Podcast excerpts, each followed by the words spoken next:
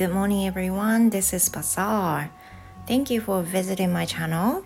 In this channel, you can listen to whatever happens to me in English and Japanese. おはようございます。英語講師バザールです。There's another week. How's your morning going? Here, um, it's been going pretty much natural, as the same as usual. This morning, um, this time my daughter was trying to go to school. She was supposed to go. She was ready for going, but finally she couldn't go. You know, at the entrance of the house, she paused some time. Maybe she was fighting by herself in her mind whether she should go. I th- I think she knew she should go, but she couldn't go forward. Go forward to go downstairs and leave home. She just couldn't. So it was already past eight.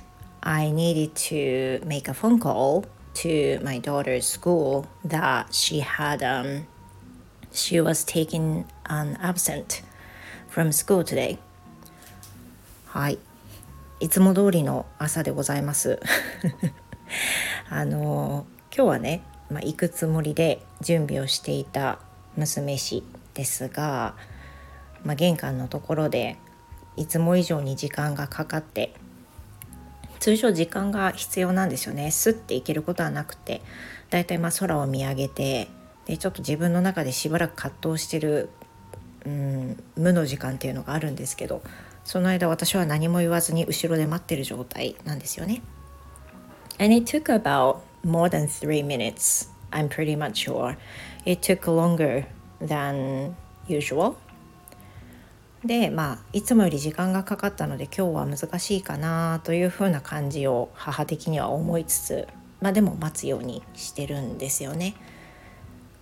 でただまあその最初の方から今日は行かないとっていうふうに自分でも言ってたんで行かないとという気持ちは相当あったと思うんですでもやっぱりその一歩が踏み出せないで今日はお休みということになりました There's another issue for being late to make a phone call to school that is you must make a phone call to high, uh, make a phone call to school これどういうことかっていうとあの朝の午前8時朝の8時までであればメール連絡でお休みの旨を知らせることができるんですよね。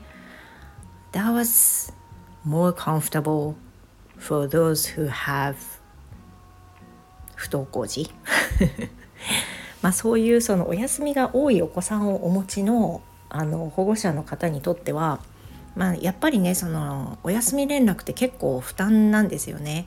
まあ、そのぐらいせよと思われるかもしれないんですけど電話をしてその旨を伝えるっていうのとメールで済ませられるって全然違うんですよね運命の差。たださっき言ったように8時まではメール連絡できるんで前の配信でも話したんですけれどもあらかじめお休みが決まってるとかそういう場合は早めに連絡ができるんでいいんですよ。あんまり負担はない。もう慣れ慣れてきてるしね。あのパンチは来るけどね。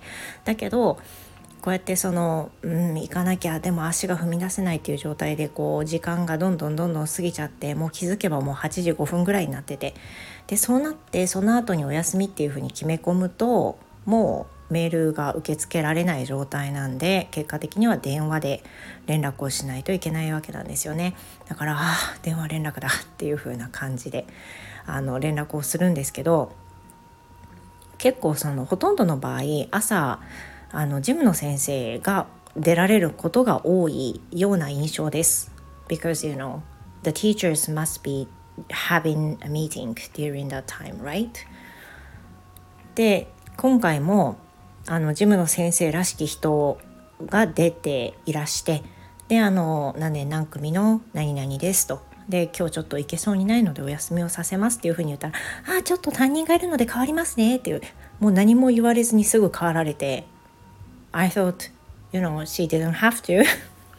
いや変わらなくて大丈夫。別にそんなに言うことないと思いながら変わられてで先生が出られて先生あのこういうことであのちょっとお休みさせますというふうな話をしましたが Of course the teacher understood so well、um, her situation so I, I think he thought he didn't have to take the fun either 多分先生自体もねあの取らなくてもっていう思いはあったんじゃないかなと思います。まあ、大体想像できるでき先生はできるだと思うのであの十分状況をお話ししてるんでね。と思うんですけれどあの何も言わないで「ああ先生変わりますね」っていうふうに言われて変わられるのも負担です。まあ、言うこと変わんないから。というふうな感じでバザール家の朝は始まりました。いやね負担なんだよね。あの負担。できればメールで連絡する。でそのメールがあの朝の会でもクラスにすでに行った先生にすぐピッてメールですぐ行くようになるっていう風なのにしてほしいな。I really hope there's a new system in school that every teacher has a, you know, at least a PHS or just a form that can contact to every teacher in the building まあ、せめてねその建物内で連絡が取れるように病院みたいな院内ピッチとかいうのがありますよね。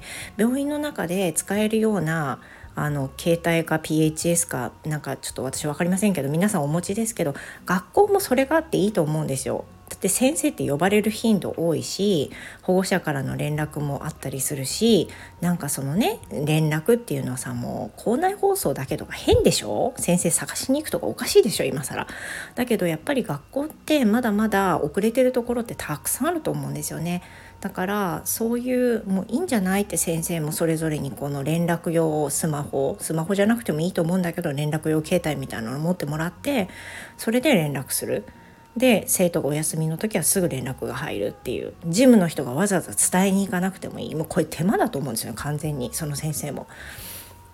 でそれでいいと思うけどなって感じます。まあそんな感じでですねあの今日一日そして今週1週間私もうん頑張ろうと思います。But you know, not too hard to push myself.